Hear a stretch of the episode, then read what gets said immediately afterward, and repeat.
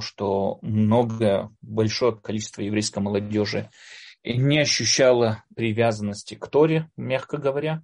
Многие из них не видели никакой актуальности и смысла выполнения Торы в их время. И поэтому Равиш написал книгу, одна из таких вот очень важных книг, можно сказать, в еврейском народе, которая объясняет актуальность выполнения заповедей Торы в наши дни, в наше время, какой в них практический смысл и почему эти заповеди актуальны на сегодняшний день. Мы пока что с вами находимся на, в первой части этой книги, которая занимается заповедями, которые Равиш их называет «идея». Идея, как мы всегда с вами помним, если кто-нибудь когда-нибудь э, читал философию о Платона, после того, как Сократ описал нам о том, что мир невозможно описать только его материальными качествами, то есть то, что вот если до Сократа, то, что называется, когда люди изучали происхождение, происхождение разных изменений в мире, они использовали такие понятия, как из чего эта вещь сделана, то есть причина самой материи и кто ее изменил, почему вдруг эта вещь изменилась. Допустим, если мы с вами находим каменный стол, Допустим, стол, сделанный из камня. Во-первых, что это такое? Это камень. Там, правда, есть вопросы, на что обращать внимание. На стол или на сам камень, что здесь является материя. Но мы скажем, что самим является стол, камень, допустим, это материя. А вот форма, которую вот ей придали, это стол, но форма нас мало интересует, но это камень, которому там кто-то, занимающийся мебелью, вытесил, вытесал из этого камня стол. То есть нам надо было ответить на два вопроса. Что это и кто это сделал? Тем самым образом было бы достаточно, чтобы понять саму эту идею. Сократ доказал многими там логическими объяснениями и, и выводами, что практически этого недостаточно. Нам надо знать также и причинность формы. То есть у каждой материи есть своя форма. Это недостаточно ответить на вопрос, что передо мной камень. Мне надо объяснить, для чего этот камень, какой смысл этого, какой суть этого камня, и, то есть, практически понять саму его форму. После этого Платон развил эту тему формы и материи. По его идеям формы это находится, это идея, идея от слова, может быть, отсюда, я не знаю точно, но, может быть, отсюда и пошло русское слово идея. Это идея, находящаяся где-то там на небесах, допустим, идея красоты, когда художник рисует красивую картину, когда композитор сочиняет красивую песню, когда мужчина ухаживает за красивой девушкой, они все стремятся к красоте. Они считаются, стремятся к красоте. Каждый понимает красоту именно со своей стороны, именно то, как он предъявляется перед ним, но они стремятся к одной форме, форме красоты. Все в этом мире движется к той или иной форме. Да, все пытается постичь те формы, те идеи, которые находятся на небесах, где-то там, скажем так, на, за пределами нашего материального мира, и наш материальный мир стремится к этим формам и так далее. С точки зрения Аристотеля это не так. Аристотель говорил, что форма и материя – это практически составляющая каждого объекта. Это не где-то формы находятся, где-то они на небесах, а форма – это и есть суть каждого объекта, так же, как и не может существовать сам объект, так и не может существовать его суть без самого этого объекта и так далее. Но это мы отошли уже в сторону. Но, во всяком случае, есть определенные идеи, как вот описывает нам Равиш. Идея, наша идея – это служение Всевышнему, это быть совершенным человеком. И есть заповеди, есть мицвот, который направляет нас в эту сторону. То есть эти мицвот, которые, можно сказать, они не практичные мицвот, то есть они невыполнимы, э, невыполнимы с точки зрения каких-то действий. Они не требуют от нас каких-то действий, они требуют от нас работу над своим сознанием, работу над своим э, пониманием, работу над своими качествами и так далее, и так далее. То есть можно сказать более эмоциональный мицвот, работа над своими эмоциями, работа над своим сознанием. То есть это не те заповеди, которые требуют от нас какие-то дополнительные действия, что-то взять и сделать. И к этим заповедям мы с вами относили веру в Бога, верить, что есть Бог, бояться, что есть Бог, э, любить Бога, как мы с вами видели. В прошлом, вот последний раз мы с вами закончили тему, что означает святость, то есть стремление к святости и так далее. Сейчас мы с вами дошли до, как вот можно было назвать, в расписании, если не ошибаюсь, так и назвали его, две самые колоссальные, можно сказать, силы, которые вращают вокруг человека весь его мир. Весь мир человеческий вращается, ну, грубо говоря, вокруг этих двух колоссальных и противостоящих между собой сил. Это любовь и ненависть. Любовь, я подчеркиваю, любовь по отношению ко Всевышнему. Мы уже с вами долго обсуждали на тему того урока, вот любовь к Богу и так далее. Те, кто не слышали, потому что этот урок немножко повторит ту тему, затронет ту тему. Те, кто хотят более подробно услышать, что собой означает такое самочувство, любовь, в чем разница между любовью и страстью, что собой вообще подразумевается такое понятие, как любовь, я рекомендую послушать те ролики, которые, те уроки, которые, как я понимаю, существуют на Ютубе. Но, во всяком случае, сегодня мы с вами затронем тему, которая называется ненависть. У нас в Торе записан, написан такой стих. «Не питай, не питай ненависти к брату твоему в сердце твоем». Да? То есть у нас запрещено ощущать, питать ненависть к брату твоему в сердце твоем. И здесь очень интересная вещь. Тора не говорит нам о каких-то определенных действиях. То есть, допустим, я улыбаюсь этому человеку, я помогаю этому человеку, я ничего против никогда не наговаривал на этого человека, но я его ненавижу. Мы сейчас с вами разберем, что это чувство, откуда ноги растут, и что это за чувство такое, но вот я его ненавижу.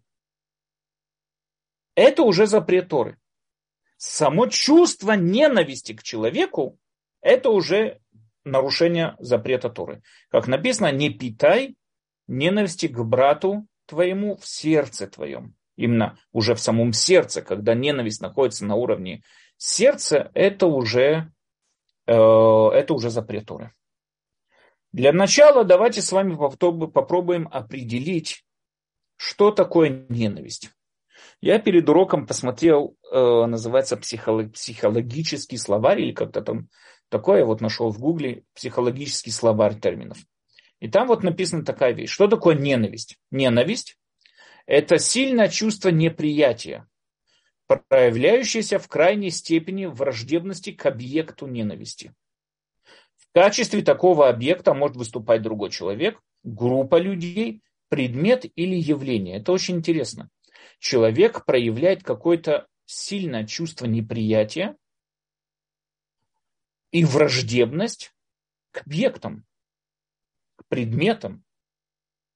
Не к какому-то конкретному человеку, даже к предметам и явлениям. Человек выходит на улицу, у него какие-то планы были сегодня, там, не знаю, пойти с друзьями на футбол, и вдруг хлынул дождь. И он ненавидит этот дождь. Он ненавидит этот дождь. То есть ненависть – это не только отношение к чему-то, знаете, конкретно физически существующему. Если мы его спросим, что именно ты ненавидишь? Тебе не нравятся метеорологические условия, которые находятся, или климатические условия, которые... Нет, ему все нормально. Вот в эту секунду, в данный момент этот дождь, он его ненавидит. Дождь у него вызывает какие-то, пробуждает какие-то чувства враждебности. Или наоборот, человек там ну, планирует, что был дождь, а дождя нету, засуха и так далее. У него тоже вот эта засуха вызывает у него какие-то чувства. То есть мы с вами видим, что ненависть или чувства могут быть направлены к чему-то, даже без какой бы то ни было логики, скажем так, да, не то, что в чем дождь виноват. Мы находимся в пределах земного шара, который управляемый, там его погода управляема климатическими всякими условиями, управляема разными метеорологическими условиями. И это приводит к дождю. Да, вот у нас есть прогнозы погоды, которые говорят, будет дождь, не будет дождя. Они могут ошибаться. Но почему я ненавижу дождь? Что именно я здесь ненавижу? Я не могу пальцем на что-то конкретно показать. Но вот эта ситуация, в которой я нахожусь, вызывает у меня очень бурные чувства вот чего-то вот такого вот ненависти какой-то. Говорит Равиш, что такое ненависть? Ненависть – это ощущение человеком, что существование кого-то, или какого-то явления, или, опять же, какого-то животного, какого-то человека, или даже какого-то общества, напрямую мешает его существованию. Когда я осознаю и ощущаю, мне так кажется, что существование чего-то мешает мне, Мне кажется, что я борюсь с ним за одну и ту же клетку выживания. Мне кажется, что вот мы боремся за одно и то же. Вот у меня есть мои интересы, а он напрямую выступает против моих интересов. И это у меня вызывает ненависть. Я хочу подчеркнуть, когда мы с вами заговорили о теме «любовь к Всевышнему», мы с вами объяснили в общем, что такое любовь, и сказали, что противоположность любви – это не ненависть, а противоположность любви – это страсть, вожделение. Почему? Потому что мы с вами описали такую вещь, что любовь – это сила, исходящая от человека к окружающим объектам. Человека, наполняющего любовью, это человек, который готов все дать, он готов отдать, он готов поделиться всем тем, что есть у него, с теми, кого он любит. Страсть, наоборот, действует обратно. Она сжимает, то есть эти круг вот этого человеческого сознания, когда он хочет все подобрать под себя. Не делиться с кем-то, а наоборот, все подобрать под себя. В этом есть огромная разница между любовью и страстью. Мы привели на примере, там, не знаю, человек, который увидел э, девушку, и вот он страстно ее вожделеет сейчас. Вот он ее желает, у него страсть пробудилась. С любовью это никак не связано. Его абсолютно наплевать, как она себя чувствует, или что она себя чувствует, или, или как, как у нее день прошел, или кто ее родители. Ему вообще наплевать, кто она такая. Он ее увидел, у него включился какой-то механизм, надо этой девушкой овладеть, приложить максимальные усилия и так далее, и так далее. Начинает за ней ухаживать. Вообще, где с любовью это никак в общем не связано. Он хочет ею овладеть, то есть он хочет ее притянуть к себе. Любовь, наоборот, когда я хочу отдать от себя. Теперь чувство ненависти пробуждается тоже. Именно тогда, когда свое вот этот негатив я отдаю от себя к другому объекту. То есть мой круг негатива расширяется. Не сужается, а расширяется. Поэтому в данном вопросе сказать, что ненависть противоречит любви, нет. Потому что любовь, как, так же как и любовь, расширяет круг моего вот этой попытки дать, поделиться и так далее, также и ненависть расширяет мой негатив. В отличие от этого, вожделение сужает этот круг. Я хочу все больше и больше подхватить под себя и привести как можно ближе к себе. Это называется страсть и так далее. Поэтому противоположность любви – это не ненависть, противоположность любви – это страсть. Но если все равно можно сказать, что и ненависть тоже является противоположностью любви, с тем, что, ну, как минимум, хотя бы они и отдаляются от человека, да, расширяют его круг, но все равно не вращаются в разные стороны. Любовь – это когда я готов поделиться с каждым человеком. Мы сейчас с вами вот попробуем осознать, в чем разница между двумя этими чувствами. Когда я готов поделиться всем своим с другим человеком. А ненависть, наоборот, когда я готов уничтожить второго человека, прекратить его полное существование. Ненависть, говорит Равиш, это когда человек ощущает, что он неполноценен все то время, что существует объект его ненависти. Ненависть – это не безразличие. Ненависть – это наоборот, это я активно действую, то есть я не могу жить все то время, что живет другой человек. Я не могу находиться рядом с другим человеком, это, это и есть ненависть.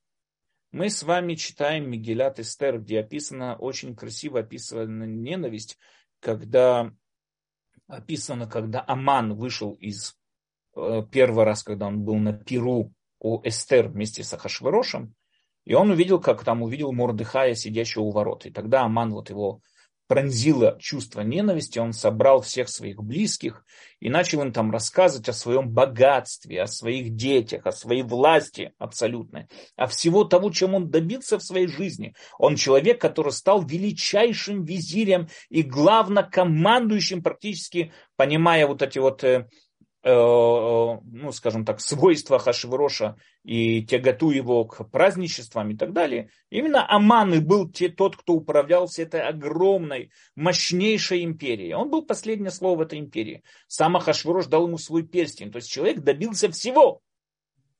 И там страшные слова написаны. Говорит Аман, и все это не стоит ничего в моих глазах. Все то время, что сидит Мордехай у ворот там, и дворца и так далее. То есть Как такое можно понять? Как можно такое понять?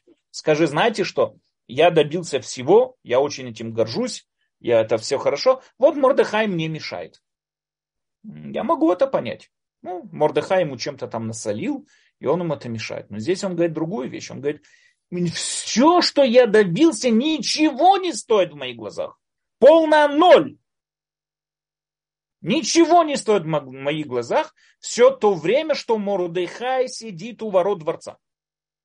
Я там не помню точно текст, но все то время, что существует Мордехай. Это описание ненависти. То есть человек, несмотря на то, что он добился всего, он ощущает себя абсолютно неполноценным все то время, что Мордехай существует. Само существование Мордехая. И самое интересное, он не готов был изгнать Мордехая в ссылку. Ну, загнал бы его где-то там в одну из африканских стран, послал бы его в ссылку. Ну и хорошо. У него было, наверное, такие возможности. Он был визирь, он, был, он командовал всем. Наверное, мог бы загнать Мордехая куда-нибудь в далекую страну. Нет. Само существование Мордехая, само то, что Мордехай живет и существует, не дает ему оценить и ощутить себя полноценным, несмотря на все свои огромные богатства. Здесь мудрецы в Мегилат Эстер, пророки нам описывают именно самое настоящее чувство ненависти. Можно сказать, в чистом ее виде. Это и есть ненависть. Говорит Равиш, мы с вами немножко затронем это более подробно, когда затронем противоположность ненависти и любовь к человеку. Говорит Равиш, что это, это чувство свидетельствует в первую очередь, в первую очередь свидетельствует от, об отмирании человеческого сердца. Сердце человека – это человек, который способен пробудить в себе такие ужасные чувства. Человек, который способен докатиться до такого состояния, что, опять же, вся его семья, все его, все его богатство, вся его власть, ничего в глаз, его глазах не стоит. Все то время, что он знает, что Мордехай живой, это свидетельствует о том, что он уже ну, практически потерял свободу выбора в данной ситуации. Он уже потерял какую бы то ни было возможность как-то объективно оценивать ситуацию. Сердце человека обладает особой способностью сочувствовать и переживать за других. Мы это с вами прекрасно знаем, когда вот мы с вами смотрим фильмы, да, там спектакли, читаем книги, как мы переживаем за героев. И более того, даже если мы, очевидно, нам сто процентов понятно, что эти герои абсолютно выдуманные герои. Абсолютно выдуманные герои. Но вот я как-то читал исследование, что когда вышло, вышел фильм про Гарри Поттера, и там один из персонажей, Дамблдор, да, там колдун всех колдунов, когда он погиб в трагической такой сцене, огромное количество людей от, э, рассказали о своем глубочайшем ощущении горечи, сострадания и грусти. Теперь, я думаю, что всем понятно, я не думаю, что кто там живет в каких-то фантазиях, что был такой персонаж. Абсолютно выдуманный персонаж. Абсолютно не, никак не соответствующий реальности персонаж. Но у нас есть чувство сожаления даже к тем, кого мы не знаем. Интересно то, что мы находим также среди определенных стай обезьян чувства и сочувствия среди других обезьян. То есть они проводили определенные опыты и видели, как вот какую-то обезьяну били током, что-то такое. И вот все сразу же обезьяны вокруг нее собирались и там орали, визжали и так далее. И ставили ее на ноги и пытались ее привести в чувство. То есть есть какое-то переживание и есть какое-то вот это вот э, сочувствие среди мира, в мире приматов тоже, среди определенных обезьян. Но это немного другое, потому что обезьяны, это их стая, это кто-то, кто вот перед ними прям находится. А я говорю с вами, что человек способен ощутить сочувствие к абсолютно абстрактному персонажу.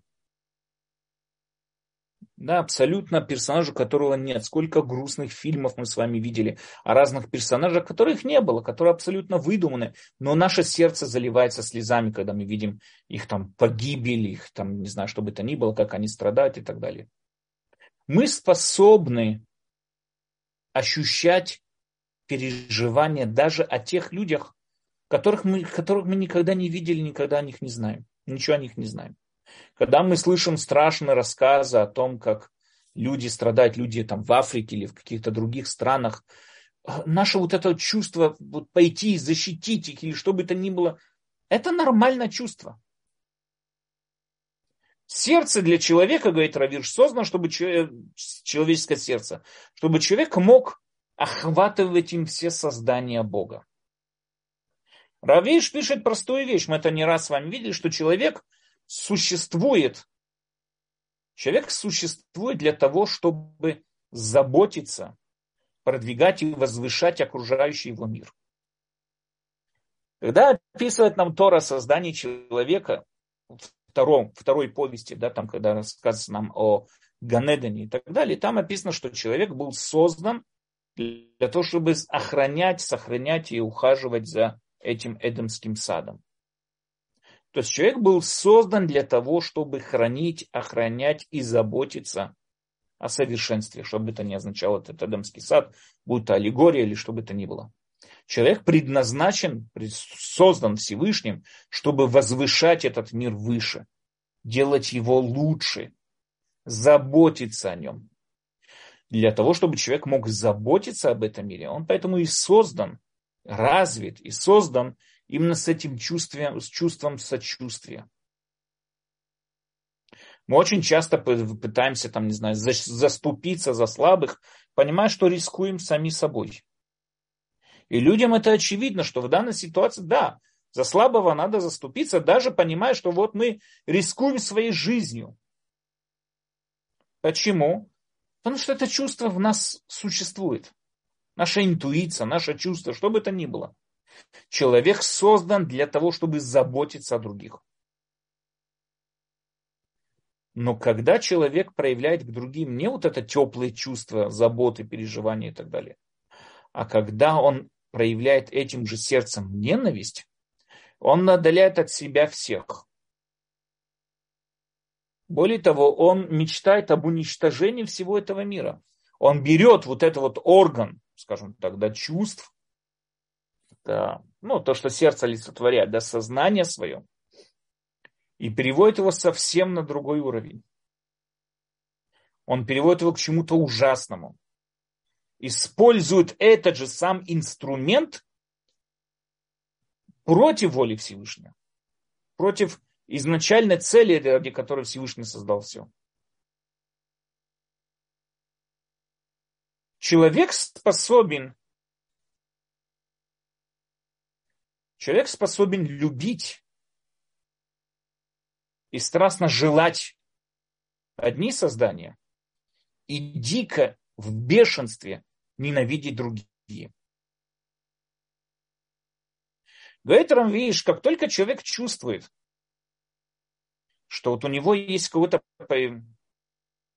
чувство ненависти пробуждается, он должен понять здесь уже само вот это чувство ненависти по отношению к другому человеку. Он должен уже переживать за себя. Потому что здесь он потерял какую-то определенную моральную ступень. Он потерял, он уже отошел от главной цели, ради которой вот был создан он и создан весь этот мир. Он уже должен остановиться и подумать секунду. Это не природное чувство. Я не должен ощущать ненависть. Почему же все-таки люди, да, ощущают ненависть? Равиш приводит две причины. Первая причина, человек ощущает э, ненависть, потому что кто-то его, что-то плохо от него, о нем высказался. Или плохо по отношению к нему себя повел. Кто-то его оскорбляет, обижает. Угрожает его существованию. Да, или кто-то принижает его постоянно, не дает ощущения полноценности. Все эти вещи дают человеку, как мы уже сказали, такое вот ощущение, что он неполноценный. И тем самым образом у него вырабатывается ненависть по отношению к тому человеку. Вторая причина ненависти, которая может быть, это в том, что происходят разные споры, несогласия в отношении имущества. Идет спор среди соседей. Соседи не разделили, один там хочет там, расширить свою квартиру, а второй не хочет, чтобы кто-то расширял свою квартиру по своим личным причинам. И это переходит в дальнейшем в ненависть. То есть никто никого не обижал, никто никого не оскорблял, никто никого не принижал. Но это тоже, само то, что я хочу расширить, а тот мне не дает расширить. Я хочу построить себе там какой-нибудь гараж, забор там, или что бы это ни было, а второй не дает мне это делать. То есть кто-то противостоит мне. Кто-то мешает мне, кто-то препятствует мне, препятствует моему расширению. Данная ситуация это вызывает ненависть. Таким образом, есть ненависть, которая вызвана тем, что нас реально кто-то обидел, или нам кажется, что нас кто-то обидел. Но не имеет значения, тот человек нас принизил и показал нам, нашу, указал пальцем нашу неполноценность. А второй, когда идут разные споры в отношении имущества. Говорит Равиш, что две эти причины, они не должны пробуждать в человеке ненависть. Я хочу до, немножко задержаться по не, вот, в самом вот этом вот пояснении ненависть. Мы с вами уже не раз говорили о том, что, как Аристотель высказался, да, что человеческое сознание пытается всегда расширить свои границы. Человек их расширяет или с помощью приобретения разных предметов. А чем больше он приобретает, тем больше расширяется его сознание, тем больше он ощущает себя более счастлив, довольный и так далее, и так далее. Да, когда вот Спиноза описал вот нам чувство счастья, когда наполняющее человека, что такое чувство, чувство счастья, когда расширилось его сознание и поднялось на уровень выше. То есть он сейчас более полноценен, чем то, что было до этого. Допустим, у него до этого не было нового телефона, а сейчас у него есть новый телефон. У него до этого там не было нового автомобиля, сейчас у него есть новый автомобиль. Тем самым образом, когда он приобретает этот автомобиль, он ощущает себя более полноценным, чем то, что было минуту назад. И это вот вызывает у него счастье. Нам уже Сократ сказал, что цель всего человека, каждого вот подсознательная цель любого человека, это именно счастье, достичь самого счастья. Поэтому человек стремится к счастью.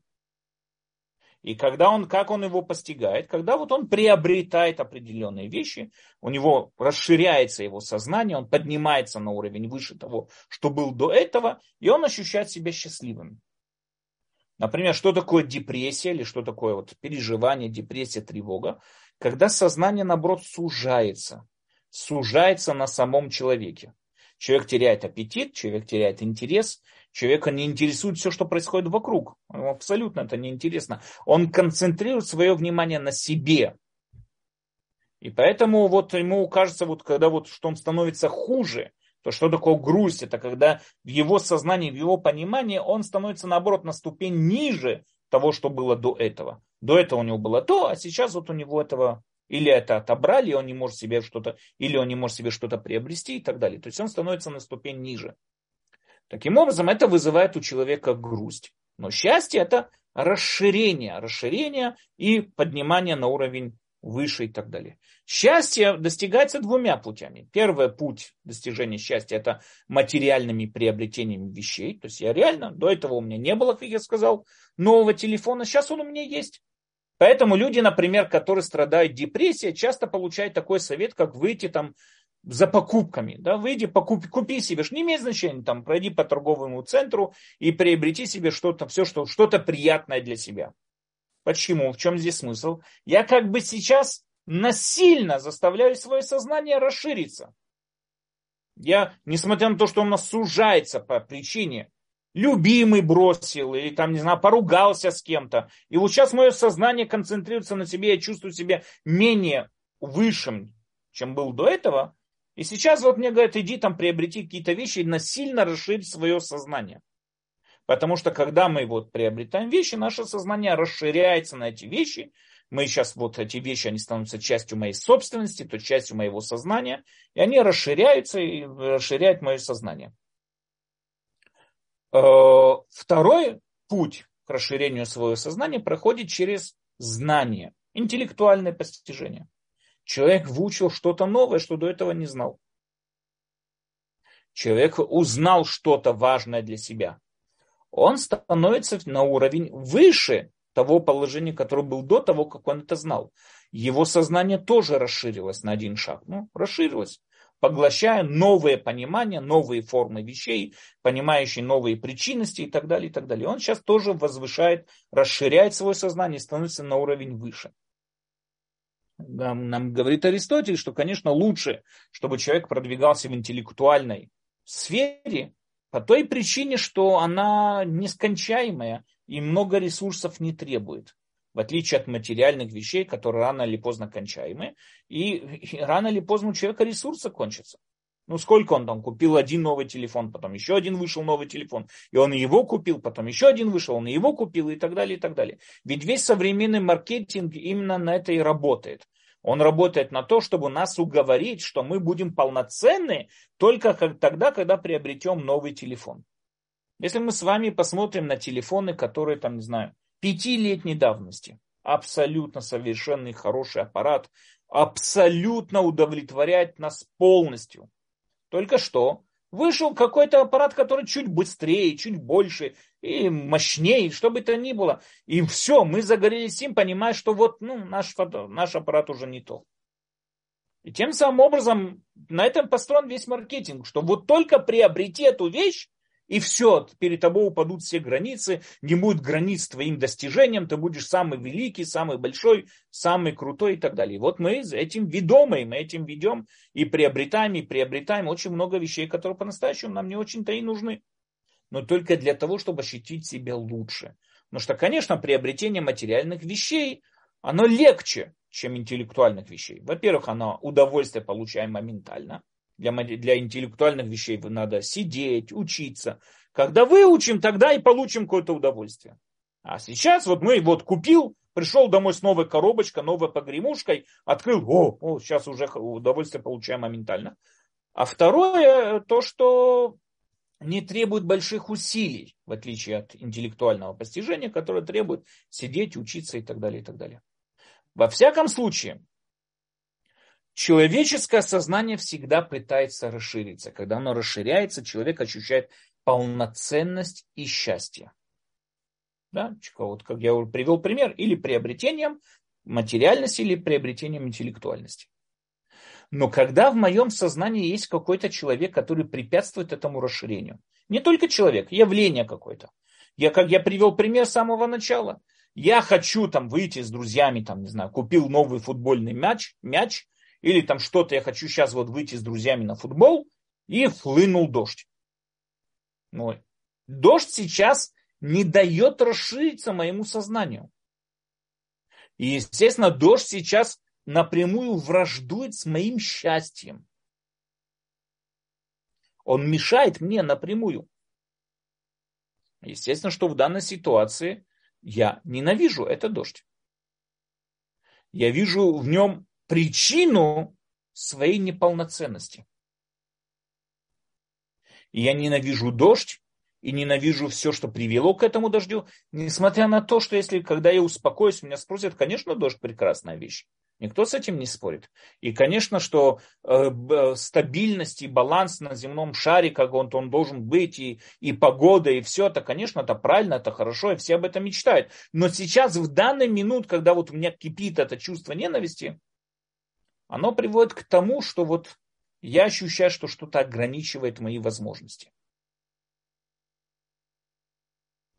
Но говорит нам Равиш, что человек никогда не должен, то, что нам говорит Тора, никогда ни в коем случае не должен чувствовать ненависть.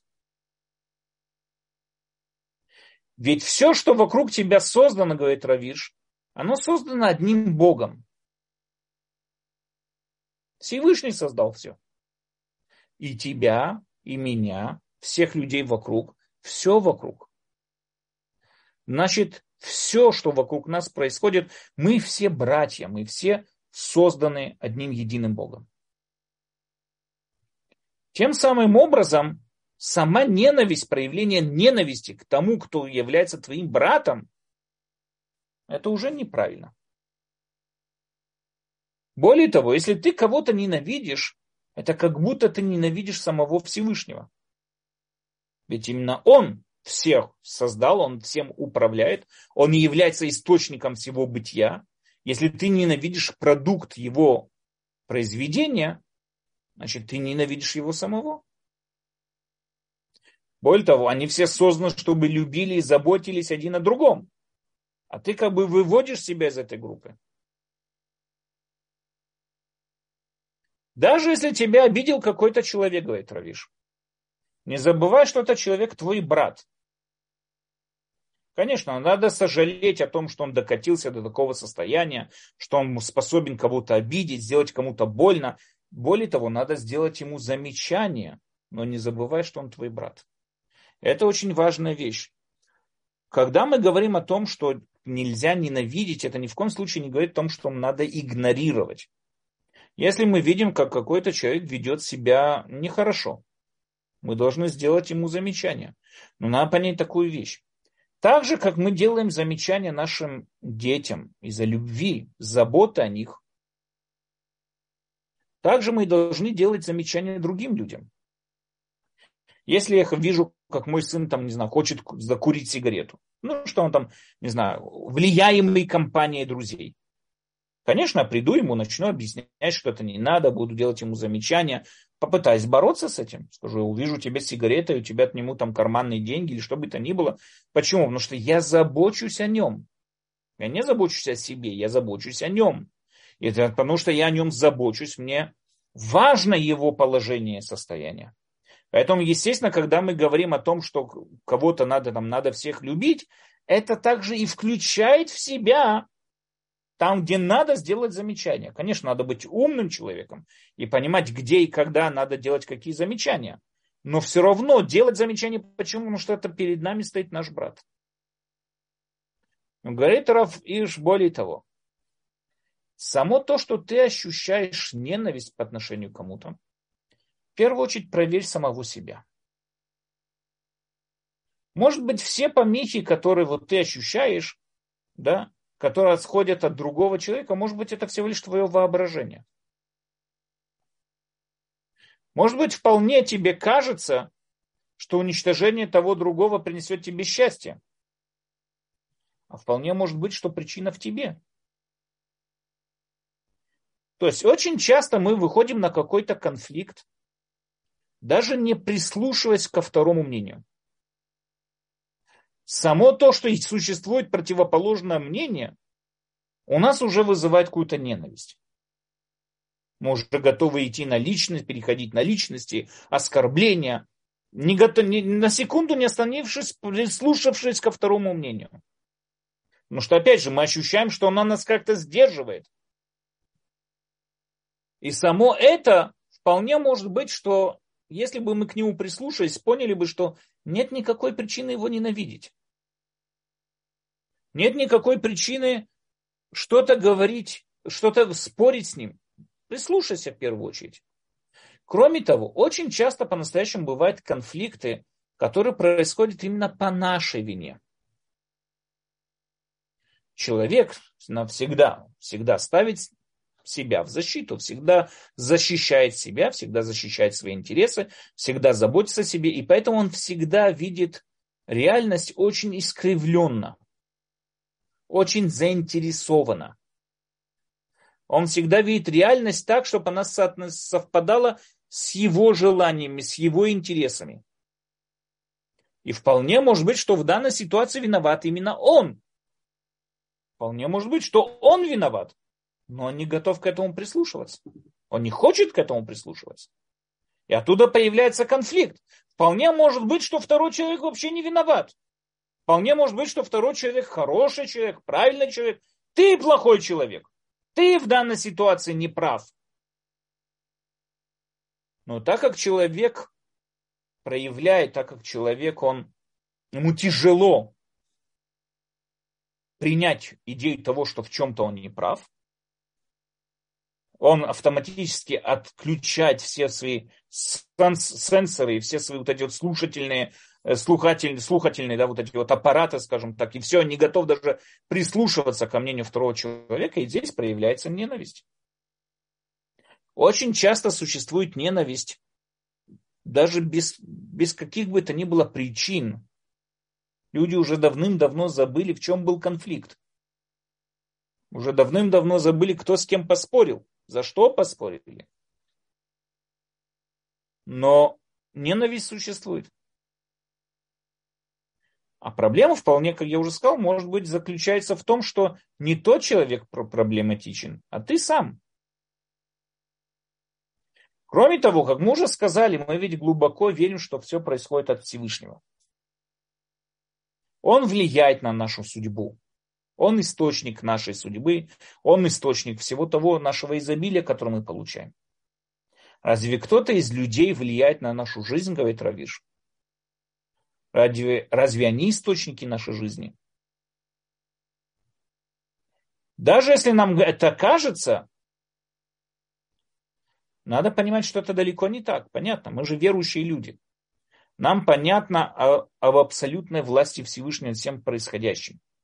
Нам понятно, что люди, с которыми мы встречались, и все, что с нами происходит, каким-то образом влияет на нас, и поэтому каким-то образом Всевышний как-то с этим связан. И если мы столкнулись с плохими людьми, вместо того, чтобы их ненавидеть, конечно, надо будет их остерегаться, чтобы в следующий раз не попадаться и так далее, но...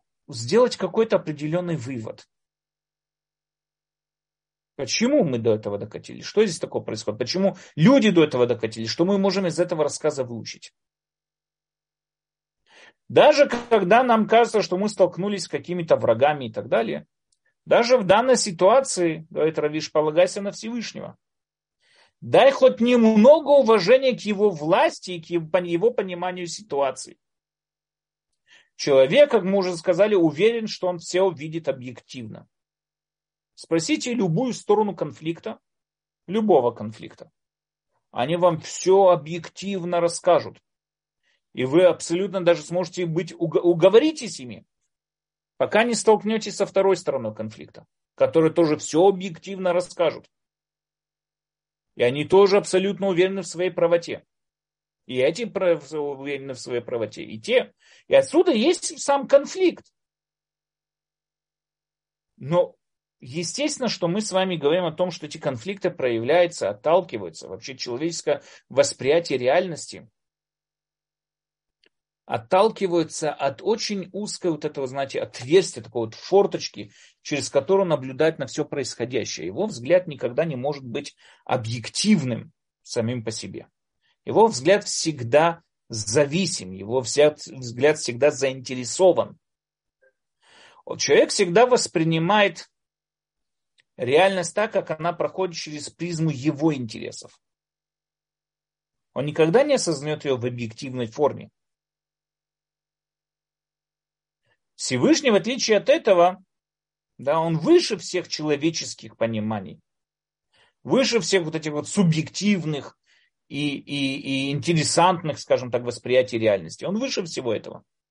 И поэтому каждый верующий человек, верующий человек, обязательно полагающийся, который верит в монотеизм, он полагается, полностью понимает абсолют Всевышнего, и ему абсолютно понятно, что ничего не может быть искаженного, исходящего из рук Всевышнего. Если Всевышний до сих пор не вмешался, если Всевышний до сих пор не препятствовал, значит, может быть, вполне так и должно быть. Для, для нас это приводится, чтобы мы сделали здесь какой-то вывод и так далее. Знаете, есть очень интересная гмара, которая Талмуд, которая говорит нам о том, что вот представьте себе, да, самый святой день в году. Это у евреев, это Йом-Кипур, самый святой день в году. Самое святое место, это храмовая гора, ну, храм, когда он был переведен на храмовую гору, стала храмовая гора. Самый святой человек, по идее, да, в идеальном мире, это Коэн Гадоль. Да, самый святой человек в самый святой день. В самом святом месте, Кодеша, Кудашим, храма. Он, он начинает там службу в Йом-Кипур. О чем он просит Всевышнего? О чем он просит Всевышнего? О мире во всем мире, о каких-то там технологических достижений. Нет, говорит Талмуд, он просит у Всевышнего, чтобы тот не прислушивался к путникам, людям, которые в пути. Почему? Потому что люди, которые идут в пути, их настигает дождь. И люди от всего сердца просят Всевышнего. Люди от всего сердца просят Всевышнего, чтобы прекратил этот дождь. Для того, чтобы бороться с молитвой, скажем так, исходящим от всего сердца, для этого требуется, чтобы самый святой человек в Израиле, в народе, самый святой день, на самом святом месте обратился к Всевышнему в молитве, чтобы он не прислушивался к той молитве, исходящей от всего сердца. Достаточно просто какого-то там коэна было недостаточно. Надо самый, вот самый-самый святой и так далее. Все восхищаются этим рассказом, описывая нам то, вот сила молитвы, исходящая от всего сердца. Но мне здесь поражает другое, другая сторона. Путник. Ведь мы с вами говорим о существовании храма, когда оно было сельскохозяйственная экономика, по большому. В основном все было, люди зависели от сельскохозяйственных э, вот этих вот ремесел и так далее, и так далее. Это и была единственная экономика. Этот путник, у него, наверное, или есть поле, или он работает на поле, или что бы то ни было. Он идет сейчас, и идет дождь. Он не понимает пользу этого дождя. Он от всего сердца молит, чтобы Всевышний прекратил это. Ты же сам заинтересован в этом.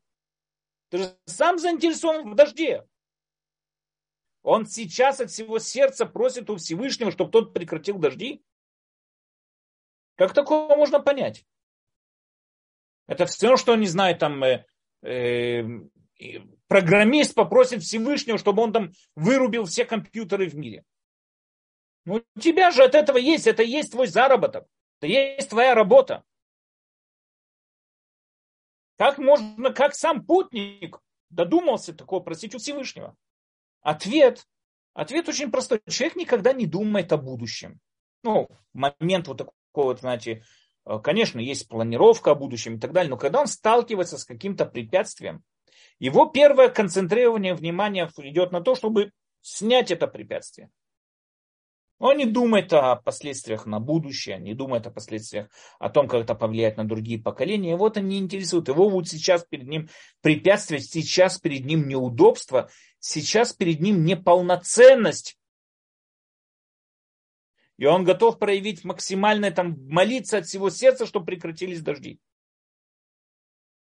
Да, когда он придет домой, будет уже в сухой постели, уже будет, знаете, там уже в теплой квартире и так далее, вполне может быть, он сожалеет о этой молитве. Он скажет: ой, зачем я молился, а что завтра будет? Но сейчас, в данный момент, в данный момент он погружен в свои интересы. Именно эта ситуация происходит, говорит Равиш, с людьми, которые ненавидят.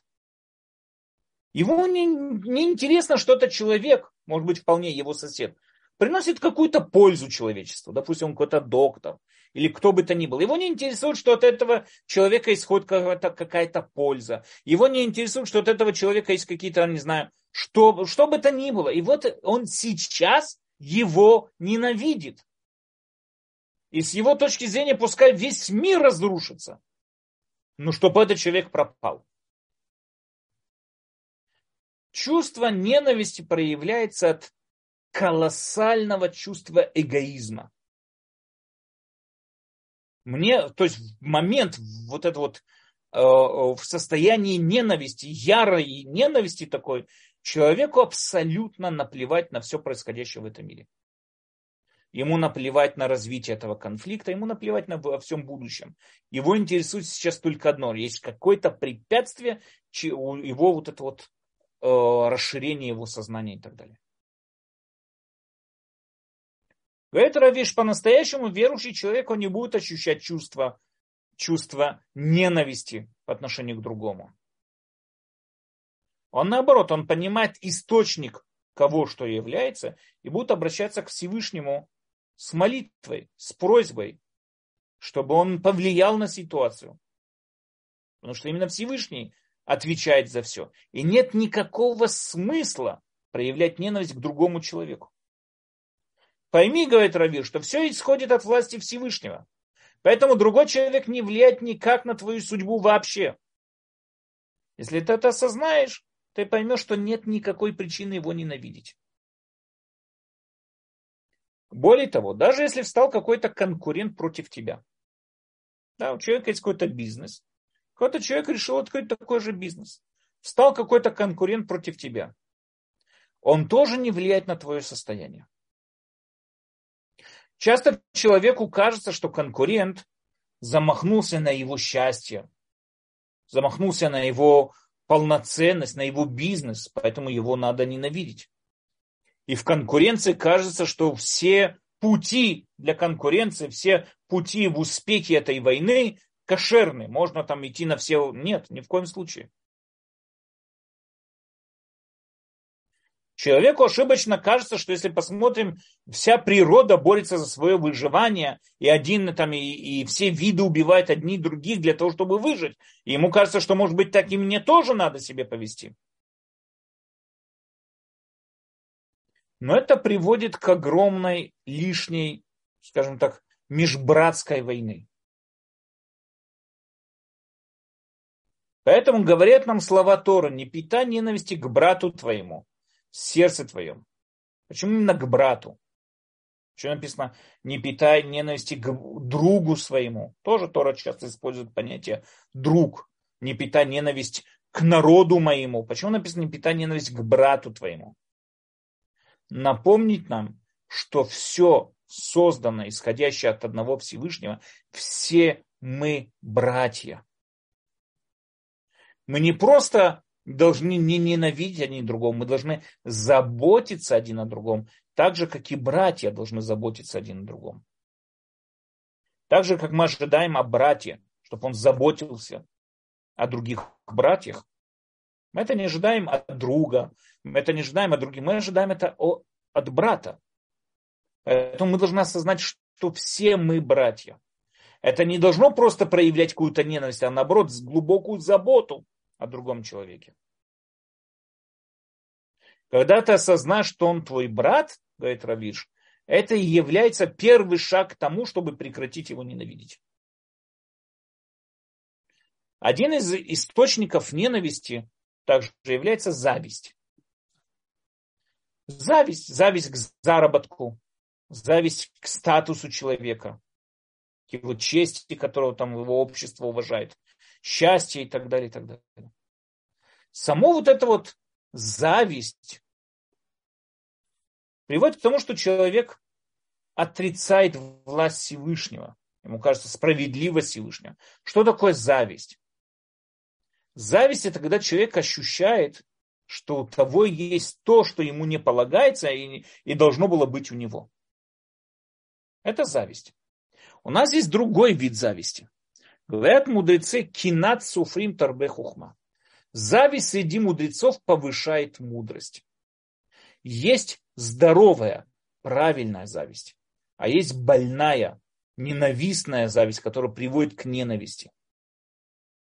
Когда мы видим какого-то человека, видим его удачу, его состояние, и мы завидуем этому, мы завидуем тому самому человеку из-за того, что вот он получил что-то материальное и так далее. Нам кажется, что он наше забрал. Нам такое полагается, не ему. Когда же мы с вами сталкиваемся, видим зависть среди мудрецов, их, их наоборот, зависть пробуждает к другому. Тот добился того, что мог добиться я, поэтому я приложу максимальные усилия, чтобы добиться этого тоже. И у нас написано в Талмуде: «Кинат суфрим тарбе хухма». Чем больше, чем больше конкуренции, чем больше вот такой вот борьбы, ну скажем, да, такой вот среди мудрецов, тем больше мудрости. Чем больше споров правильных, не каких там, знаете, ругательств, а именно для понимания истины, тем больше мудрости. Поэтому такая зависть, зависть мудрецов, зависть его, когда завидуем его интеллектуальным успехам, это хорошая зависть, правильная зависть, повышающая мудрость в этом мире. Она подталкивает человека к дальнейшему развитию. Но зависть, которая существует в материальной сфере, это зависть, которая очень плохая. Почему она плохая? Она плохая, потому что она не, не, не приводит меня к развитию. Это не то, что я увидел у него автомобиль, у какого-то другого человека, и говорю, а сейчас буду работать тяжелее, возьму автомобиль. Нет. Само то, что у него есть автомобиль, это причина его ненавидеть. Ну что он мое забрал. Это ужасное чувство. Говорит Равиш, если ты по-настоящему считаешь, что что-то произошло здесь несправедливо в этом мире, что кто-то несправедливо разделил какие-то ресурсы, но твои претензии должны быть к Всевышнему, не к человеку. Обратись к нему. Человек-то здесь при чем?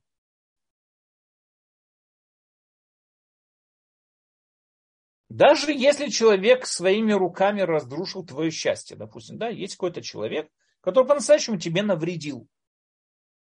Уничтожил бизнес, он наговорил на тебя какие-то гадости, расстроил тебя с другими людьми, отвернул от тебя других людей и так далее.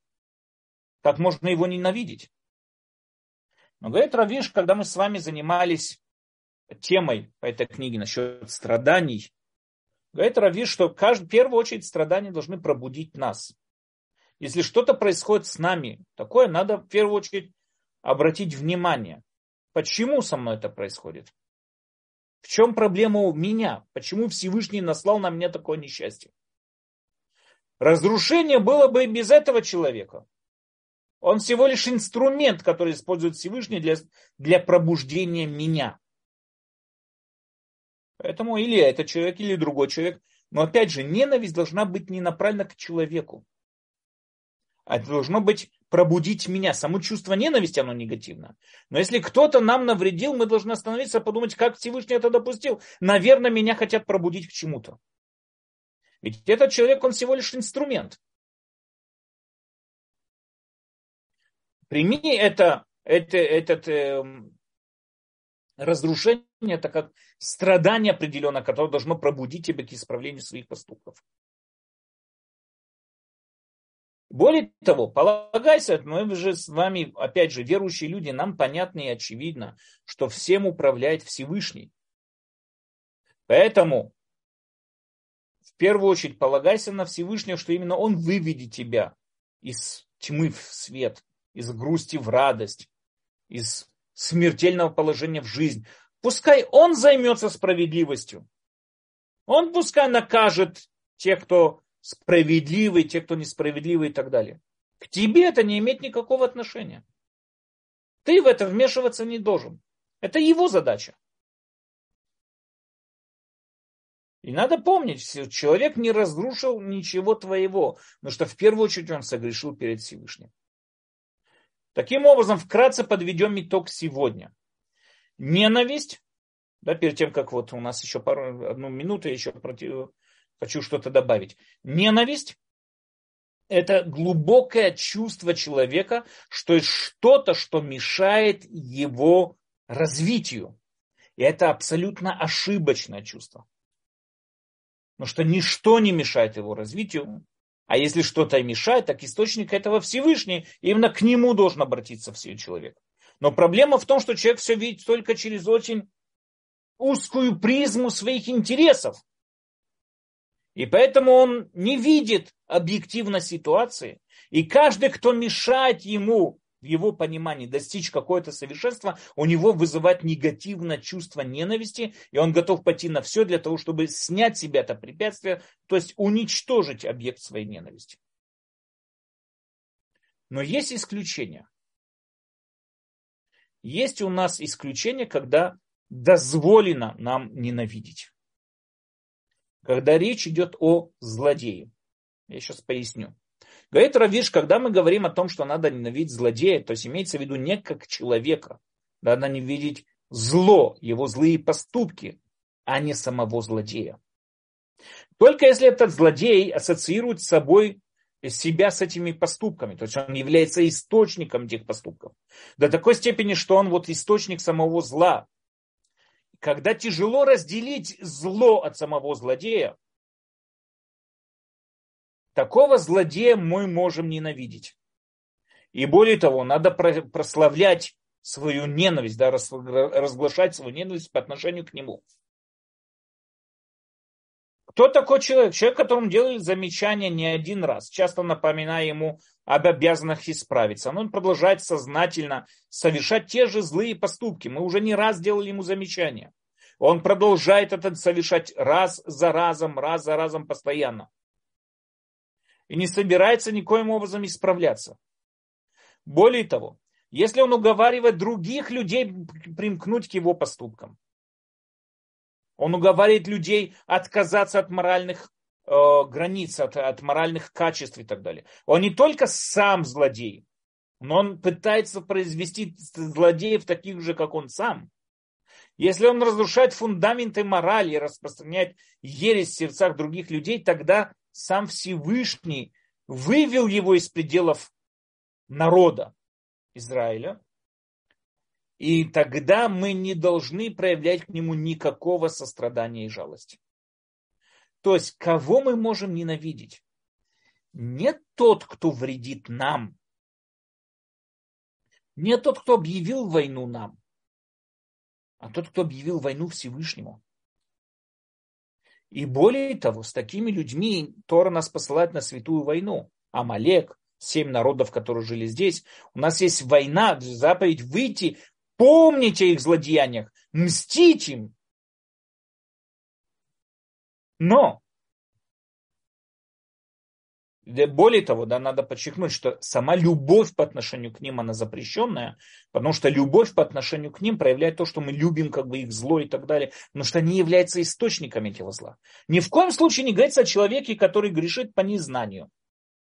Или человек, который, знаете, прожил всю свою жизнь, он никому не мешает. Ну, что поделать? Он, то, что называется на иврите тинок шенишба, воспитан был в других условиях, получил совсем другое образование. Ему сейчас тяжело себя приучить к чему-то новому, к каким-то новым идеям. Нет, такого человека ни в коем случае нельзя ненавидеть. О таком человеке можно молиться, о таком человеке надо просить Всевышнего, что пробудил его сердце, самим пытаться на него как-то повлиять. Но только тот человек, который является источником зла, который сознательно объявил войну против всего того, что представляет наша Тора, против морали, против моральных принципов и так далее, его нельзя любить, его надо ненавидеть. Но здесь, опять же, подчеркивается очень важная вещь. Его надо ненавидеть не как персонального человека, а как источник этого зла. То есть, если вдруг этот человек, который был источник зла и так далее, раскается, откажется от своих грехов, от своих поступков, в тот же самый момент мы должны изменить свои чувства по отношению к нему. Ни в коем случае нам нельзя напоминать ему прошлое, если этот человек исправился. Мы должны поддерживать его исправление. И мы моментально, в тот же самый момент, должны изменить свое отношение по отношению к нему. Это и есть наши обязанности, которые, нам вот, которые от нас требует Тора. Я хочу вот последнее, вот последнее слово сказать.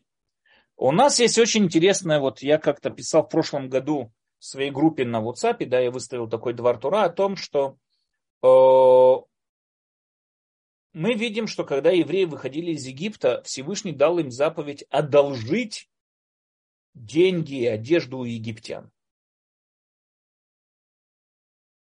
Дальше у нас есть много заповедей, связанных в том, что почему именно одолжить, скажем так, да? Почему не взять, возьми?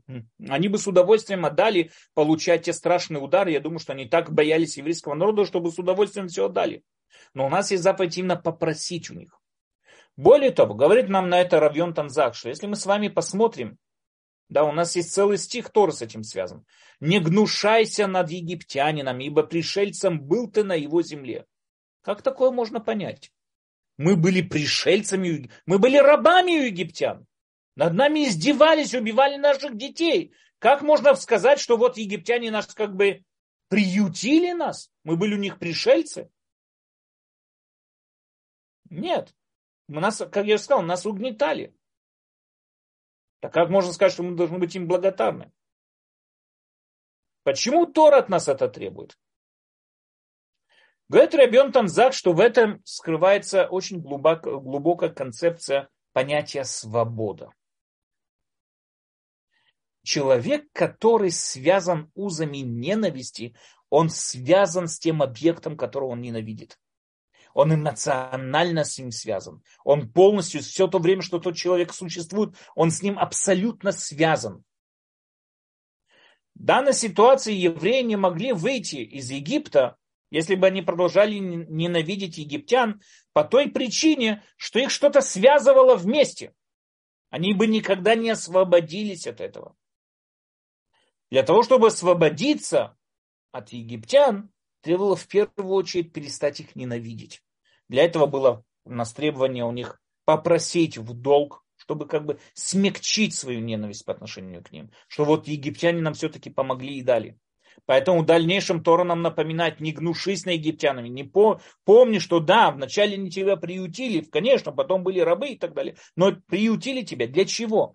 Потому что без этого не было бы выхода из Египта. Если мне какой-то человек нас, навредил, обидел, оскорбил, вполне может быть, что он уже и забыл про этот поступок, но я своей ненавистью каждый раз пробуждаю этот поступок заново в своем сознании. Постоянно напоминаю, я не отпускаю этот поступок. И тем самым, тем самым образом я связан с этим человеком, как бы я не хотел его отпустить, но я связан кандалами, вот это вот цепями ненависти к нему, привязан к нему. Поэтому в первую очередь от нас требует Тора: ни в коем случае не держи зло и ненависть, не питай ненависть в сердце своем по отношению к другому человеку, по отношению к другому созданию Всевышнего. Потому что, во-первых, ты используешь данный Всевышним инструмент, как твое сердце, для заботы о всем происходящем, ты используешь его в своих эгоистических целях. А второе, ты никогда от него не освободишься. Ты мешаешь самому себе. И да, и бывает очень тяжело отказаться от этой ненависти, выйти за пределы этой ненависти, но оно этого стоит. И работать над собой требуется. И, заб... и, и стараться исправить эту ненависть. Это требуется от нас. Почему? Потому что, во-первых, это в первую очередь нам будет хорошо. Мы будем более спокойно жить, когда у нас не будет вот этих вот ужасных эмоциональных эмоций вот таких пробуждаться при том или ином событии или том встрече с тем или иным человеком. Окей, хорошо, мы сегодня с вами поговорили такой вот об эмоциональной заповеди. Такое очень эмоционально Равиш это описал. Я надеюсь, что смог это более-менее передать в той же самой форме. И да, если есть вопросы какие-нибудь. Спасибо большое, Рав Даниэль, за ваш замечательный урок. И я вижу, что уже столь позднее время, поэтому я думаю, мы будем отпускать наших участников.